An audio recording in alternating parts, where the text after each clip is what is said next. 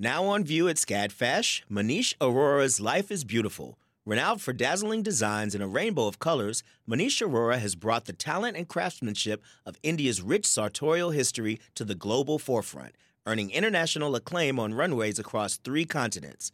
Designing in India since the 1990s, Arora's glittering garments celebrate extravagant expressions of self through varied materials, techniques, and silhouettes in a triumphant union of Western and Eastern aesthetics adapted to today's multicultural society with a touch of humor. Find out more at scadfash.org. Support for WABE comes from 100 Miles, a nonprofit committed to preserving Georgia's 100 mile coast. Protecting this critical coastal ecosystem takes all of us. Watch the stories of the innovators and future leaders who help keep our coast flowing at ourgeorgiacoast.org.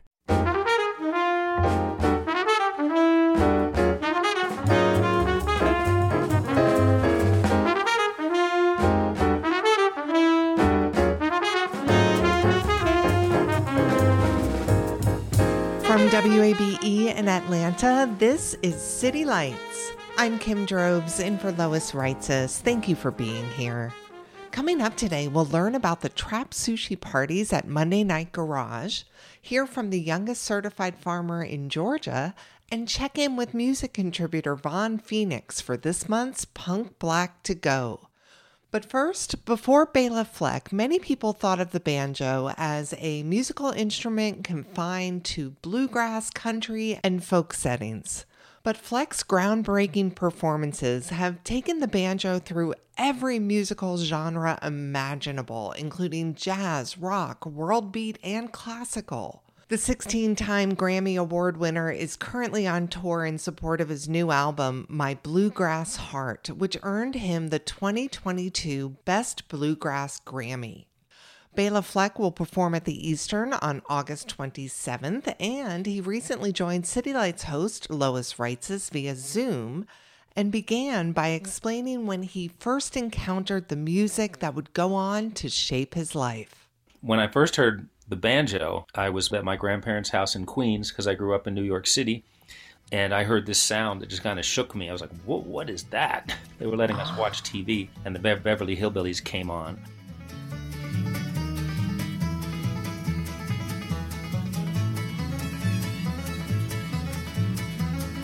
Come and listen to my story about a man named Jed.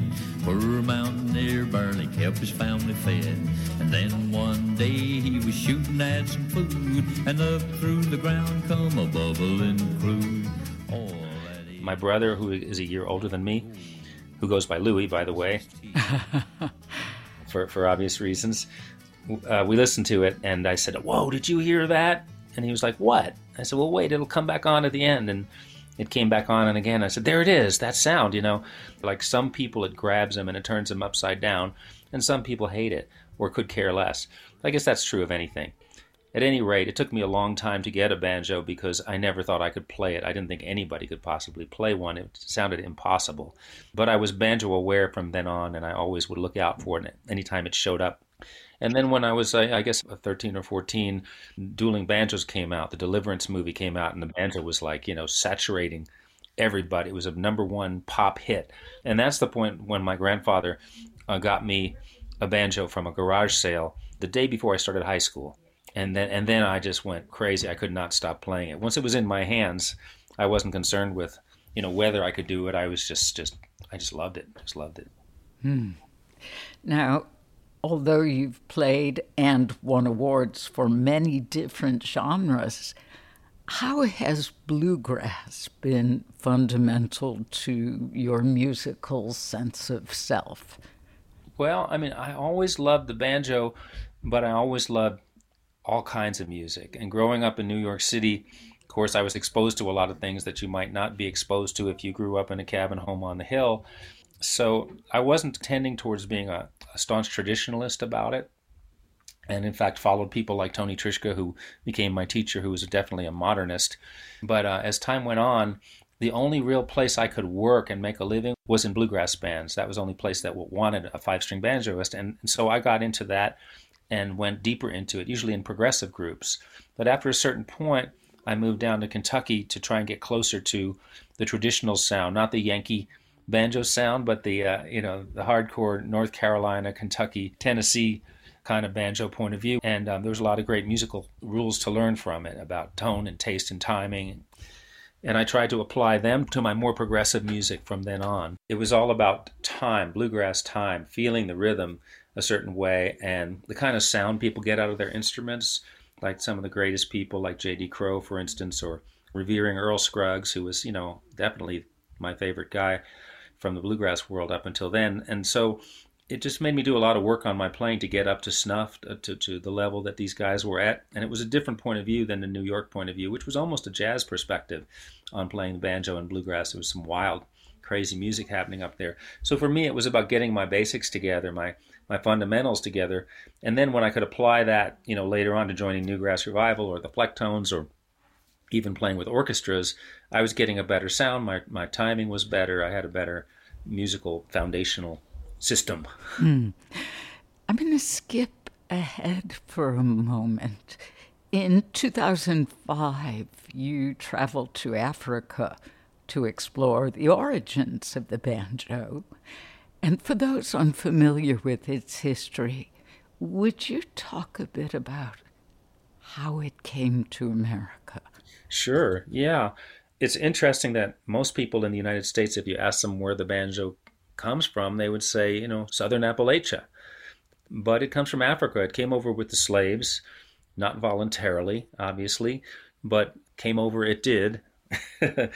and what's also very interesting about the banjo is the slaves were um, often interacting with other musicians from different countries that were also here to play square dances and, and do music for functions on plantations. And so the banjo music and music of, for instance, the British Isles, Ireland, Scotland, Germany. It all started to mix up together, and uh, and and when you get when you get get to bluegrass, you've got a real conglomeration of different kind of musical forces happening under the hood of the music. It is fascinating, and in fact, you're in a documentary that further elaborates on these origins. It's so interesting that it's taken this long to understand the banjo's origins in Africa. I remember just being astonished talking with the Carolina chocolate drops about reclaiming the instrument, eh, the style, and uh, really filling in this gap in our understanding, this gap in our history. And your 2020 album, The Ripple Effect, also addresses elevating that history. Would you talk about the ripple effect? Sure. So after I went to Africa to make Throw Down Your Heart, I was able to bring a lot of musicians over here to tour on different runs. I had a real fondness for the folks from Mali because they gosh, the, the musicianship is just so high there. Um, not that it isn't elsewhere, but it's almost more um, relatable because they're they're great improvisers. They play the blues. They can just fly, you know. So at any rate, when I was in Africa, one of my wish list people was Toumani Diabaté, who's he's the preeminent kora player in the world, very elegant musician, and he wasn't there. He wasn't in Bamako when I was there filming, so we couldn't get together. But a, little while later, we did a workshop together, and it was just so wonderful. And he said, "Hey, I want to, I want to be on your record." It was already recorded, and so I said, "Well, you can play on some stuff after the fact." And and uh, he wanted to tour, so we got together and started doing these tours around the states, just the two of us, and we started recording them, and we ended up coming up with, uh, you know, a whole set of of music together that was just very very ripply. So you know, think about the, the the kora, which is essentially a big harp. I think it's a 20 string harp if I have the number right, uh, and the banjo, which is you know rippling constantly with the three finger style. If you can lock your ripples together, you got something, you know. And we could. It was very easy to lock ripples with him, and then we could just fly. and he was just so elegant the way he played, and also he's one of these guys who could shred your head off if he wanted to, but he doesn't really want to. He's just very happy to play support and encourage, you got to stoke up the the sleeping giant, and once you do, he he lets it fly. So it's a nice combination on that record of this very soothing duo rippling, and then some some fireworks here and there too, but also that combination of African music and bluegrass. Yeah.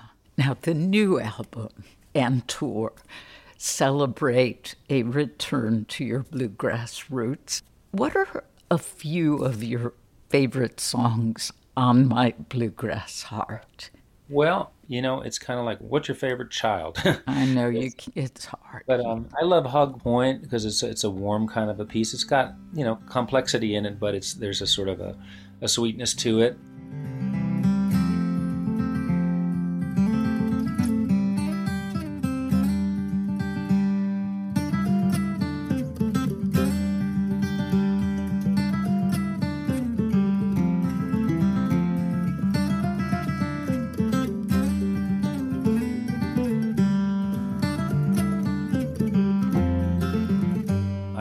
Strider, where I use the tuning pegs. It's a it's an Earl Scruggs trick where you tune the strings during the song, and I use you know one more tuner than most people do, and I, I tune into different keys uh, on it. But I think it's a pretty cool piece. Molly Tuttle plays on, and and Sierra Hull.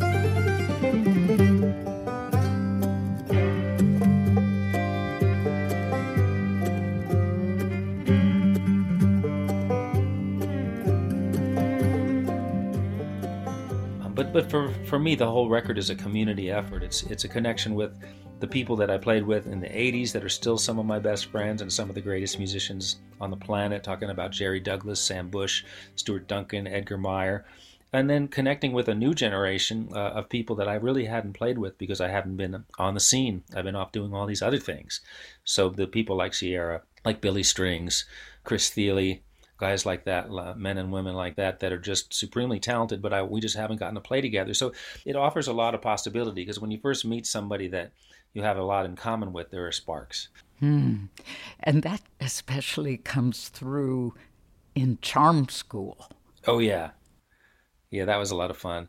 I have a joke that I say on stage when I'm introducing that song, and I say that there are two kinds of bluegrass traditional kind and the other kind and this is the other kind.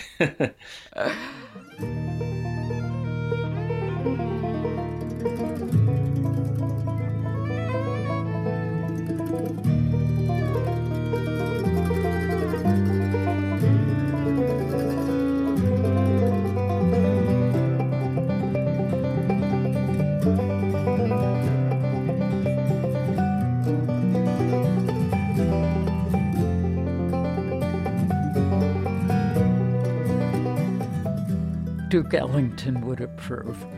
so, this is the first bluegrass album you've released in over 20 years, and it's dedicated to two of your musical heroes who passed away last year the pianist Chick Corea and singer guitarist Tony Rice. Would you talk about dedicating this album to them? Yeah, absolutely. Okay, so like for for Chick Corea, who was my hero, you know, and my jazz hero, my ultimate guy. I actually got to play with him for many years there near the end of his life, the last 15 years or so, I'm guessing. He had a record called My Spanish Heart. And if you know Chick's music at all, you assume he's got a Latin component because he always has Latin music in his playing. The Latin folks love him. He wins jazz, you know, Latin jazz awards and so forth. He's always collaborating with uh, flamenco musicians and so forth. So I always assumed he was, you know, Spanish or so or something, you know. Uh, but when I got to know him, I discovered that he was actually an Italian guy from Chelsea, Massachusetts, uh, near Boston. And so for some reason that struck me because I'm a you know considered a bluegrass guy. Bluegrass informs everything I do, and yet I'm from the Upper West Side of New York City. And so that being one of my favorite records of his, and an album called My Spanish Heart, I started thinking, I wonder if my bluegrass heart would be a good title. And uh, I knew I liked it, for many reasons. But uh, I actually asked him what he thought, asked permission, and he said, "Of course, you know." He, it wasn't anything to him. He was just fine with it. So I stuck with that title.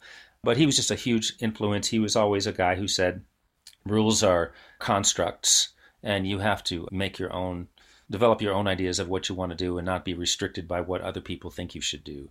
And it served him well, and it's been an incredible inspiration for me to play with him and get to know him. And he was a real mentor. And for as far as Tony Rice, he was the cat, the kind of um, I don't know, mysterious, incredible musician of bluegrass. We all thought he was the coolest guy we'd ever heard of. He played, uh, of course, an, an, incredible soloist. But we were talking about Toumani Diabaté being such a great support player. Tony's secret weapon was this incredible rhythm guitar playing that made everybody play about five times better than they could ever play with anyone else. So when I made my bluegrass records, I always tried to get Tony, and he played on two very, you know, very important records to me. One called Drive in 1988, and then the next one was Bluegrass Sessions uh, in in 1999, which also had Earl Scruggs on it and John Hartford and Vassar Clements, and then it's kind of my dream team of Sam Bush and Jerry Douglas and uh, Stuart Duncan and so forth, Mark Schatz. So the thing that was stopping me from making a bluegrass record for all these years is that Tony was becoming more and more of a recluse and wasn't wasn't up for it. You know, he wasn't able. And so I kept thinking I can't do a record without Tony Rice. I can't do bluegrass without Tony, and that was part of why I didn't do it for 20 years. Oh. But at a certain point, it became clear that he wasn't coming back, and I had all these tunes that were burning a hole in my pocket. It was like I'm going to forget these tunes. They're they're worth somebody hearing, you know, and um, I've got to move on, you know. And there was also a close call with one of my kids that happened where we we didn't know what was going to happen if he was going to oh. make it or not, and um, and it, it, worked out fine. He was fine. Um, well, it was very scary few days in the ER, but um, after that, for some reason, that was the trigger that made me want to go do bluegrass again. Like life is too short. People aren't going to be here forever. There's opportunity now, and then that desire to reconnect with you know my community after kind of kind of a not kind of a very traumatic family event, which resolved itself just fine. But um, so that's kind of the story. So at any rate, Tony was a hero and a friend, and he kind of went into a spiral and had physical problems and became a recluse and was basically unreachable. So at a certain point, as much as I love him, and, and my goal was to actually send him the record and see if he'd write liner notes for it, but he passed away before I got that chance. Hmm.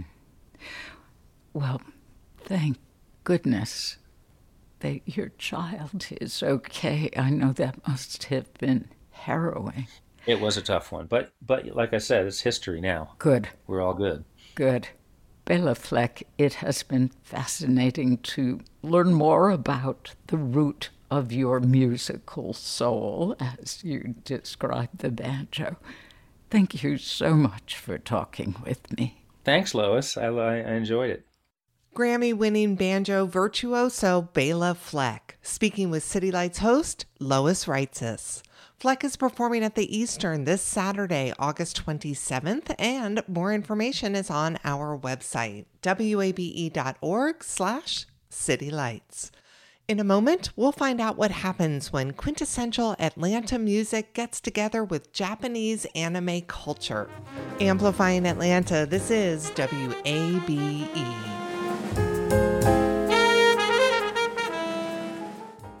The field of mental health counseling is growing rapidly, and Richmont Graduate University can equip you with everything you need as a licensed professional counselor while integrating your faith into your clinical practice. Programs are offered in Atlanta, Chattanooga, and online. Apply today at richmont.edu. That's R I C H M O N T.edu. You love free, and at Ameris Bank, so do we. That's why we're proud to offer worry free, hassle free Ameris Bank free checking. Manage your money your way with convenient access to digital, mobile, and telephone banking, all with no monthly service fee or minimum balance requirements. At Ameris Bank, we're with you. For more information or to open an account, visit our local bankers in person or online at amerisbank.com slash free checking. Other fees such as overdraft fees may apply. Ameris Bank, member FDIC, equal housing lender. This is City Lights on WABE. I'm Kim Drobes in for Lois Reitzes, and it is great to have you along. International travel has the power to change people. By navigating our way around other countries, we get to broaden our horizons with new sights, smells, sounds, and we get to meet people that may be far different from ourselves. But travel can be expensive, and not everyone has the time or resources to hop on an overseas flight. If Japan has been on your bucket list, but you haven't been able to make the trip, the trap sushi parties at Monday Night Brewery may be just what you're looking for. The bi monthly event includes DJs dancing, made to order sushi, cosplay, and anime projected onto the walls. Musical artist Troop Brand and his wife, Stephanie Lindo, are the creatives behind Trap Sushi, and they join me now via Zoom. Welcome to City Lights. Thank you. Hello. So, Troop, I'd love to start with you and just find out when your interest in Japanese culture began. So it started when I was uh, in middle school, and my mom took me to like this thrift store, and on one of the shelves there was a Japanese manga, and I was reading it, and it was um, the first issue of Naruto, and Naruto is a very very popular um, franchise now, but I don't think it was back then. And when I read it, I was just so like encaptured with it, and it was so different from anything I've ever seen, and I was like, yo, I, I really like this, and that caused me to you know look up more and research more. And, you know, it kind of all reached a peak when I was able to go to Japan and, um, you know, see everything firsthand. Ever since that moment, I actually picked up that Japanese manga. I, I've been a big fan. And for the unfamiliar manga, it's like a comic book, right? It's, it's really it's Japanese comic books, yeah. Perfect. And so you mentioned you got to go as a teenager to Japan. How did that happen? Yeah, so my dad is actually a pilot. I had been bugging him for a long time about like actually going. I was like, yo, you gotta, you gotta bring me along. And so he did. And it was amazing. You know, I got to try, you know, authentic foods. I got to see the culture. And I also got stranded because he had to fly the plane back to the States. And, you know, I was doing standby. So the plane was full and he had to leave me. And you can bet my mom did not like that. but it was it was an experience and you know, I made it back. But it was it was cool. It was cool. That's something a lot of people probably don't realize when you have friends or family that work for airlines, they're they're able to get you, you know, buddy passes per se, mm-hmm. but you are like the last person on the list who oh, gets yeah. to go on the flight. And they will leave you. and they will leave you. Exactly. So, do you remember well enough to know what was your favorite part of that trip? Oh, it must have been Tokyo. It had to have been Tokyo. It was so amazing. Even though we didn't we didn't even stay there long, but it just looked so amazing, just like the the architecture and you know the technology. That was like the first time I was able to see like um holograms like used in like mm. advertisement. And it was so cool. And I'm so excited because this next trap sushi, we're actually gonna have holograms there. Um, I was finally able to get my hands on some, and I am so excited because it's all like coming back. Oh my gosh, I feel like we're skipping forward, but you have to elaborate on that. What does having holograms at Trap Sushi look like? So, okay, so I guess the technology, it looks like a fan almost, but there are like LED lights attached to the fan. So it spins really, really fast and it creates these images almost as if they're floating in midair. And pretty much we're just gonna have anime characters just on these lights, and it's gonna just provide this kind of fully immersive experience and really kind of transforming our venue space to look more like Japan. Well, Stephanie, when you met Troop, did you know about his love of Japan? Did you share it, or is that something you guys grew to love together? That is actually surprisingly one thing that we shared.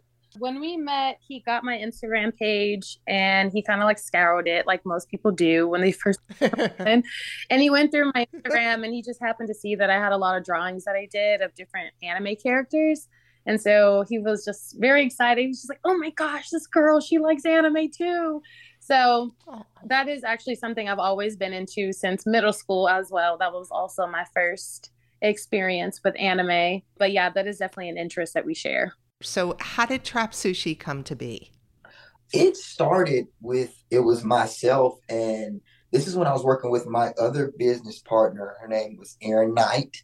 And we actually did a lot of events together before we came up with Trap Sushi. And we really wanted to, you know, make a space where we all would feel comfortable, you know, enjoying the things that we like. And I'm actually from Mississippi, but I've been in Atlanta for a long time and I love Atlanta. So it was kind of just combining those two aspects of the Atlanta culture and the Japanese culture. You know, this was around 2020. The first event was actually downtown on Edgewood. And it was really nice. We saw the turnout, we saw how many people liked it. And then the pandemic happened and we didn't do another one. But once things started clearing up Monday night garage, one of my friends there, his name's Anthony, he was the um, general manager of the that location. He reached out to me and was saying, Hey, you know, would you guys want to bring trap sushi to our location. And we were like, yo, that's perfect. This is what we've been waiting for. And that's kind of how the partnership with them happened. And, you know, we've done it maybe like six times, I think, but it's hard to count because the pandemic like was a whole year yeah. without doing it. Yeah, pandemic time messed everybody up. Yes. That makes sense. So, Stephanie, what does a typical trap sushi party involve? So, a typical trap sushi involves, of course, the sushi. so, that's another thing. We love sushi. We like to say that we are experts in sushi. We, oh, do you now? Yeah, we love sushi. We we eat all of it, and we're very critical of sushi. So, the sushi chef, we met him through a Japanese restaurant that we used to go to called Yuki Izakaya. It's over in Duluth off of Pleasant Hill. Yeah. And she uh, That is one of the best. Yeah. Oh gosh. When we used to live up there, we used to eat it. We so during quarantine, like during the shutdown, we I, I like to say we kept them in business because we kept ordering. we were friends with the manager. So she introduced us us to Chef Donnie. He is a sushi chef at Wagaya and Wagaya is another sushi restaurant in West Midtown.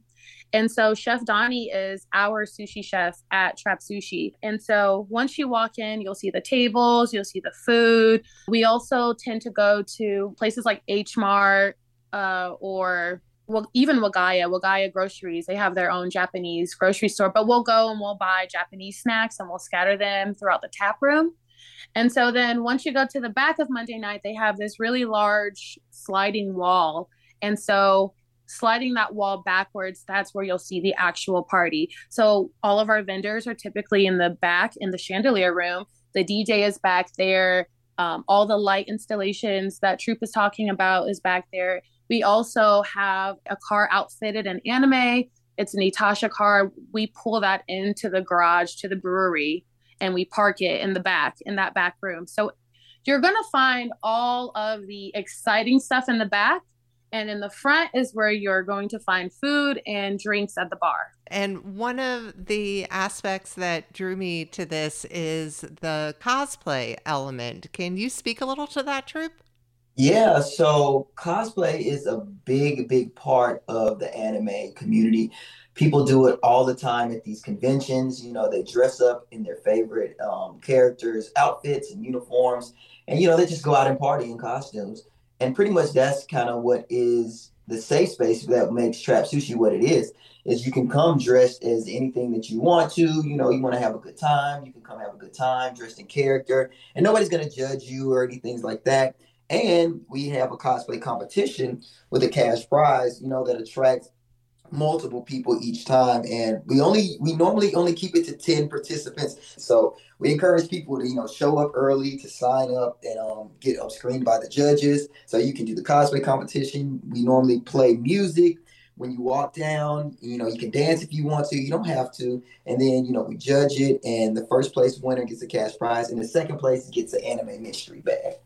You're giving me the impression that this is pretty high end if people are coming and you're picking out only 10 to truly compete people must be bringing their a game. Um, one of the people who helps us is this group called beltline cosplay and they're actually local here to atlanta and it's a group of cosplayers that you know hang out have fun and i, I think that marvel actually has a partnership with them where they give them uh, you know tickets to screen like every time that Marvel does a movie, they get the, the pre-release tickets so they can um always go to the screenings. So they're pretty nice. Oh, good for them. So, do you have any advice for people who might have never cosplayed before but would like to give it a try? I could imagine, you know, there's maybe some fear about going out and being your best anime self. What would you say to encourage people? So, first and foremost, I will say that cosplaying can be very expensive. Mm. One reason why we included cosplay as a feature of our party because we understand that most people who cosplay, they'll either make their cosplay or they'll buy something that's either made for them or something pre-made and they'll go to a convention and they'll just wear it that one time because majority of the conventions are once a year. So that's one reason why we have cosplay as a part of our party is so that people are encouraged to rewear their cosplay because I know they either worked really hard on it or they spent a lot of money on it.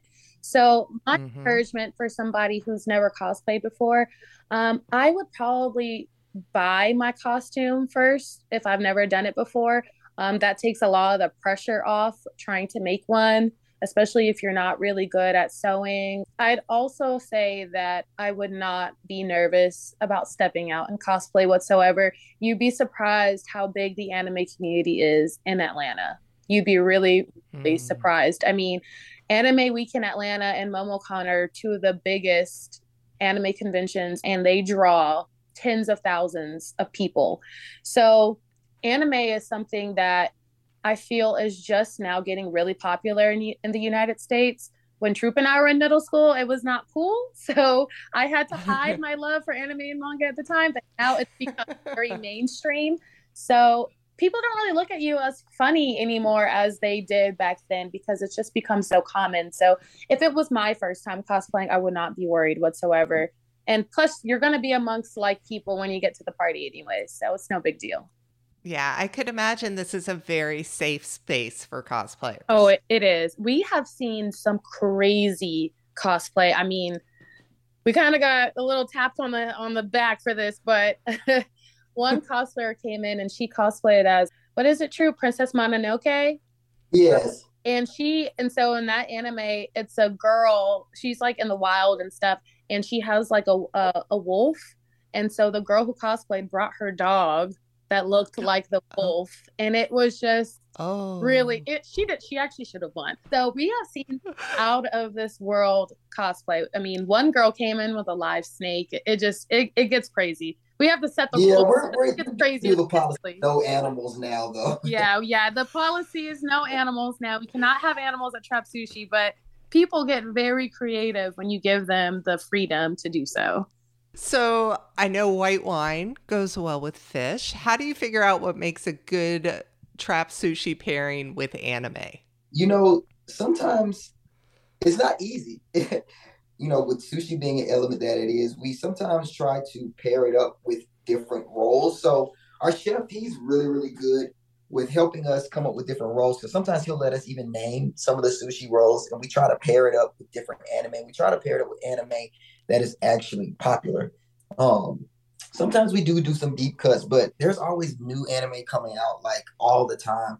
And you know, with our projectors that we have there, we normally would screen. Sometimes we would screen new episodes, and sometimes we would just play popular anime movies. So sometimes we do have a theme to go with trap sushi, and sometimes we just let it kind of be a free for all, and we just you know play what you know may be popular at the time. Have any of your attendees or collaborators been able to teach you guys anything about Japanese culture that you didn't previously know? I don't think so. Stephanie, do you think so? I don't think so either. That's actually a really, really good question. Um, I always tell Troop I try to steer clear of putting any type of Japanese on any of our marketing materials because we are not first, you know, Japanese like speakers. We're not fluent. Yeah. Um, so if there's anything anybody's taught us is probably how to spell something in the event we want to do it. I tried to learn Japanese on my own and it is actually very hard. So, probably the understatement of the year. Yeah, it, it's pretty hard. I, I, still have the alphabet pretty much memorized, but well, so here's the thing: because we um because we do put out snacks, you know, just for free, just so that people can try Japanese snacks. I am very anal about making sure the snacks are actually Japanese. So mm. luckily, I do have some background knowledge in um, like the Japanese alphabet. So when we do go to the store and we buy Japanese candy or Japanese snacks, I always read it to make sure it's actually Japanese and not Korean and not Chinese or not right. you know anything like that because I'm really big on making sure that things are accurate and I don't want to, you know, I don't ever want us to get to a point where we're kind of just throwing things together and it can become kind of offensive. So we really try really hard to make it as accurate as possible. So I've read that you guys might have uh, hopes to eventually turn this into an Atlanta Japanese music and food festival. Is that true? That is one of my dreams. Um, so right now we're just taking, you know, the steps necessary to make sure that what we have is sustainable and also growing at a pace to where we don't alienate any of anybody who has been with us from the beginning. And I know to reach the goal of having a music and food festival, it's going to take some time. And we're thankful that, you know, people who have already done it, like MomoCon, have already reached out to us to lend a supporting hand. So I believe that it, it's going to get to that point. Um, but I know that it, it is going to take a lot of hard work and it's going to take some wisdom and knowledge. Understood. It's a huge undertaking. And speaking of festivals, Dragon Con is around the corner. Yeah. Do you guys have a presence at Dragon Con? Do you do any panels or do you have a group? No, we don't. Um, I think we're just going to take our, probably take our team and we're just going to go. Did you get to go last year? We didn't get to go last year. Um, and that's why I'm really excited about this year. well, you have a new single called, of course, Sushi. Tell yeah. me about it. Yeah, so Sushi is a track with myself and one of my good friends, Rex Evans. And we kind of got together we are just listening through music. And I may have been even eating sushi at the time. we basically were kind of singing about, you know, what would be our ideal like night out with uh, that special someone. And, you know, we both kind of agreed, like, you know, you know, getting some sushi and maybe just going out to like a bar or something like that. That that was it. That was pretty cool. That's like the vibe that we liked, you know.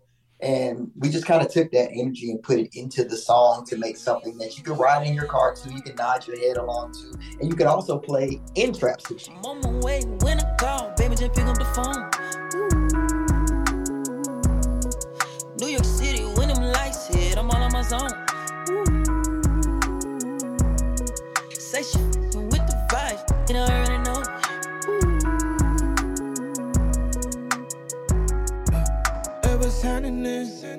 Say you like the vibes, so come on tapping in. No, I'm busy, ain't no problem, link up after this. It ain't mine, but I'll say it's yours. Quick to catch a plane, come on, act like you on tour. Oh, you think you famous? Me and them, there's a difference, ain't it? Oh, you can't see it, I can show you better than I can say it. Come on, make a rain. So it was, it was, it's a, it's a good vibe. It's a good fun, kind of uplifting song, but it also is a little bit um in that sense of let's go out on a date night and let's go have some fun. Troop Brand and Stephanie Lindo. The next Trap Sushi Party is happening this Thursday, August 25th at Monday Night Garage, and more information is on our website, wabe.org slash citylights. Coming up, we'll meet the youngest certified farmer in Georgia, six-year-old Kendall Ray Johnson. Amplifying Atlanta, this is 90.1 WABE.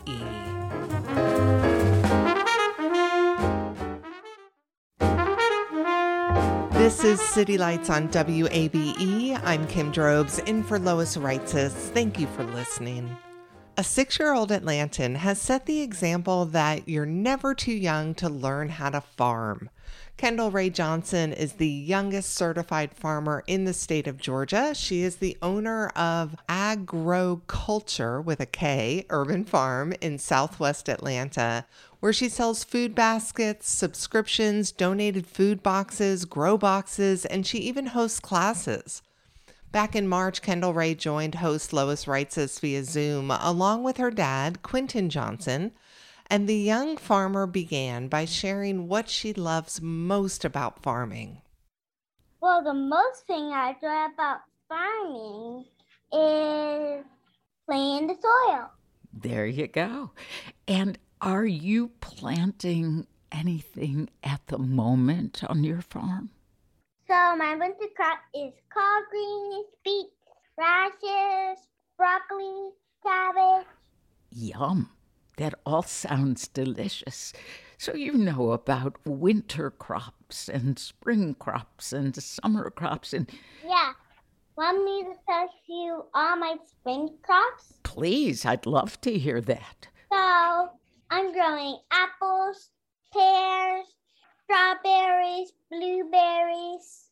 Oh, Kendall, this sounds so delicious. It also sounds like it must be very colorful. Do you have pictures of your crops? Mm-hmm. I have lots of pictures of my crops. I can imagine that it's beautiful to see everything as it's already out of the ground. Do you have a favorite season for your crops? Well, my favorite season is the summertime. I love the warm weather. Oh, and what what's in your garden in the summertime? Oh, usually I grow peppers and tomatoes and cucumbers. Yum. Kendall, do you also like to plant flowers? Ooh, I love to plant flowers. So did my mommy. Oh, and what are some of the flowers that you plant? Uh, roses? Wow, those are not easy to grow. Yeah.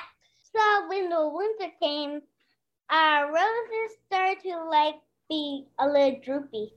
Yeah, well, so I get a little droopy in the winter too. You know, we all do.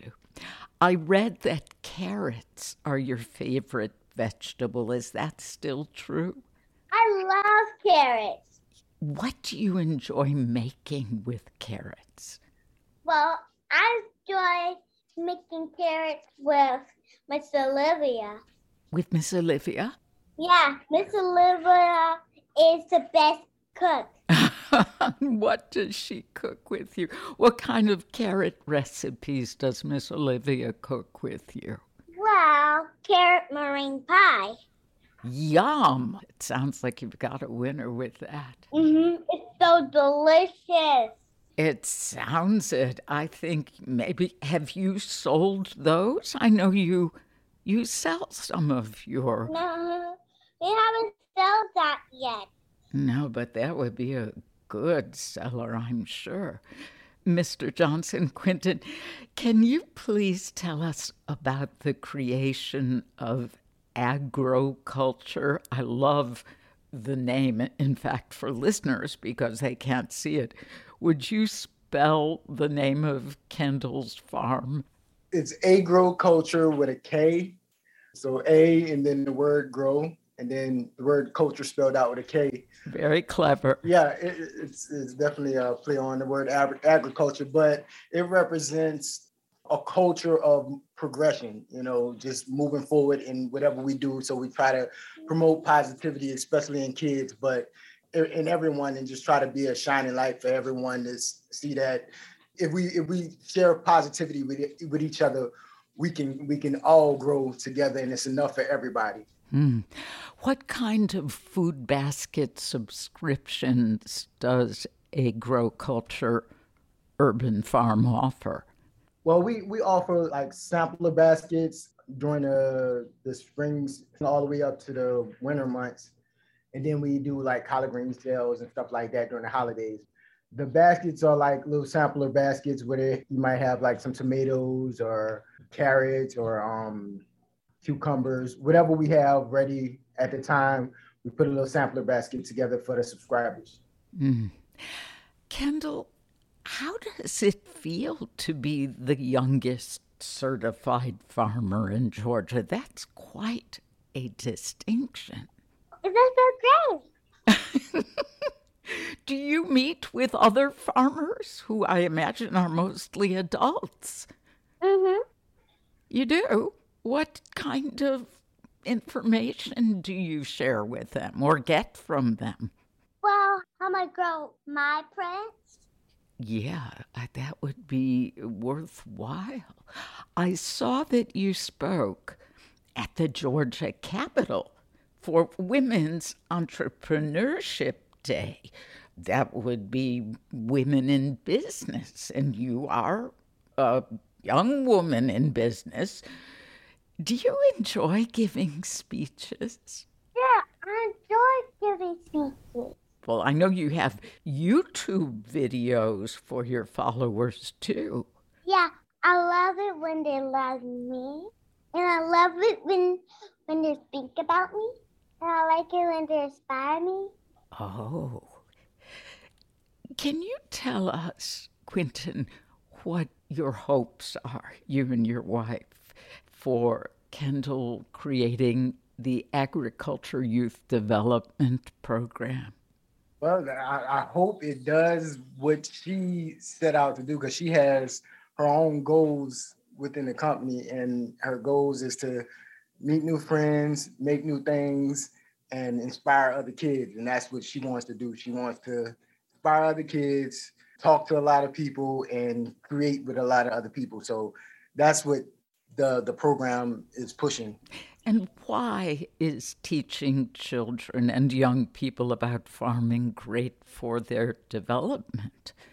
Well, I think knowing the roots of what we need to survive and how it's made, where it comes from, just that uh, that raw, right down to the soil type of uh, education is important, and it gives character, and it, it helps to promote a more just a more sufficient human being out here in the world, more more positivity and stuff. Because that's that's really what we we're we're about spreading positivity and encouraging people to move forward and progress in what the things they like to do.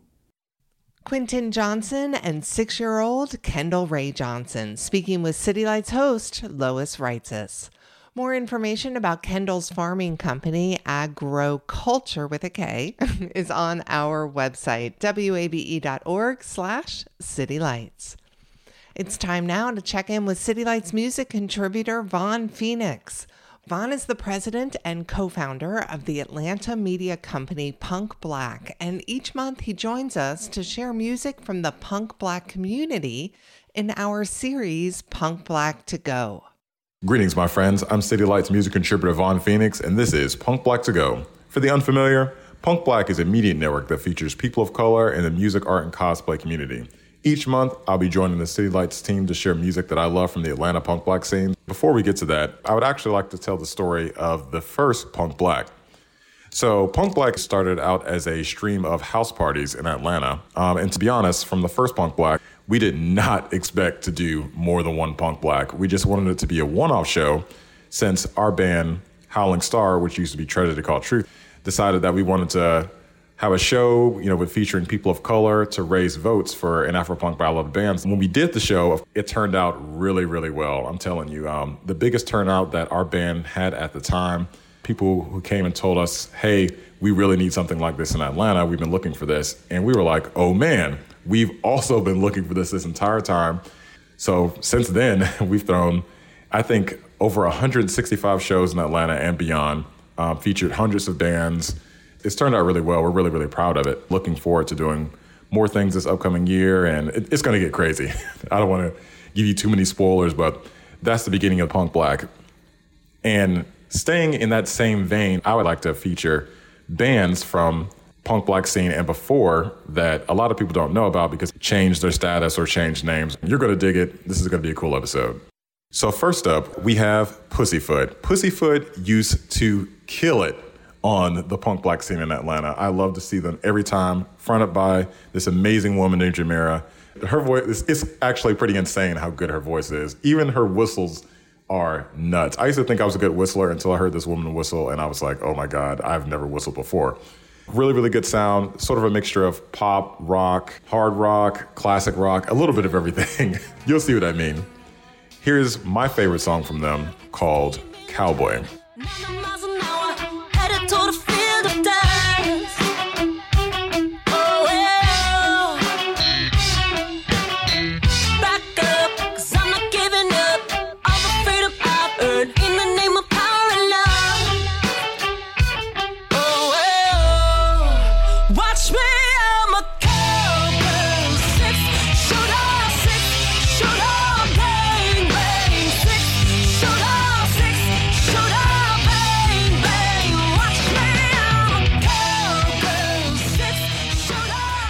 That was Cowboy by Pussyfoot. You can't find them on Instagram to follow them, but you can find more information about them at punkblack.com slash citylights.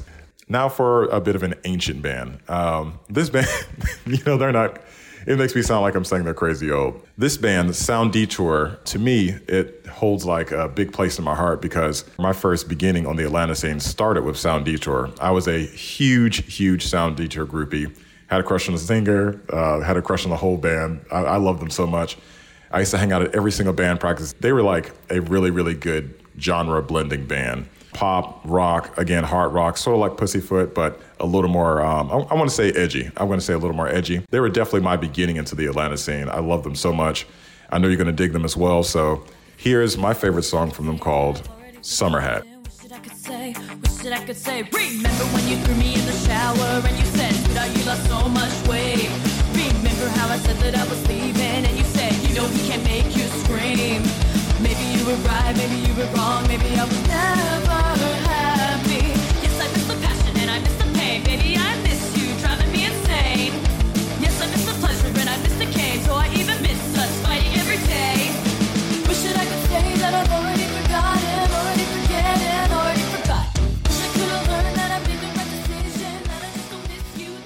That was Summer Hat by Sound Detour. Well, my friends, that's all I have for you this month. Thank you so much for listening. More information about the bands mentioned today is available on wabe.org slash citylights and, of course, punkblack.com. For WABE City Lights, I'm Vaughn Phoenix. Please be safe out there and be kind to each other. City Lights music contributor Vaughn Phoenix and our series Punk Black to Go. More information about Vaughn and Punk Black are on our website, wabe.org. You've been listening to City Lights on WABE, our daily exploration of art and culture. Tomorrow at 11 a.m., we'll hear about By Weight and Measure, a new science themed bar from the creators of the popular Edgewood hangout, Joystick. If you missed part of today's show, you could catch up on our website, wabe.org slash citylights. There you'll find all of our recent stories and you can listen to City Lights on your own schedule. City Lights host and executive producer is Lois Reitzes. Summer Evans is our producer and our engineer is Shelly Canavy. I'm senior producer Kim Drobes, and we want you to connect with City Lights on social media. We are at WABE City Lights on both Facebook and Instagram, and you can follow Lois on Twitter at L O I S R E I T Z E S. Thanks for listening to WABE Atlanta.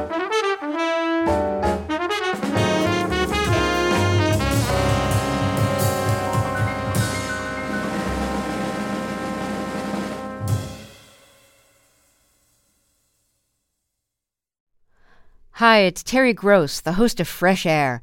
We bring you in depth, long form interviews with actors, directors, musicians, authors, journalists, and more. Listen to our Peabody Award winning Fresh Air podcast from WHYY and NPR. Have you donated to WABE yet? I know you've heard us talking about why it's important, but it doesn't have to be this big decision. You can give at whatever amount fits your budget. It can be a spur of the moment thing. You already get so much out of public radio, so just go for it. Visit wabe.org/donate and become a member right now. And thank you.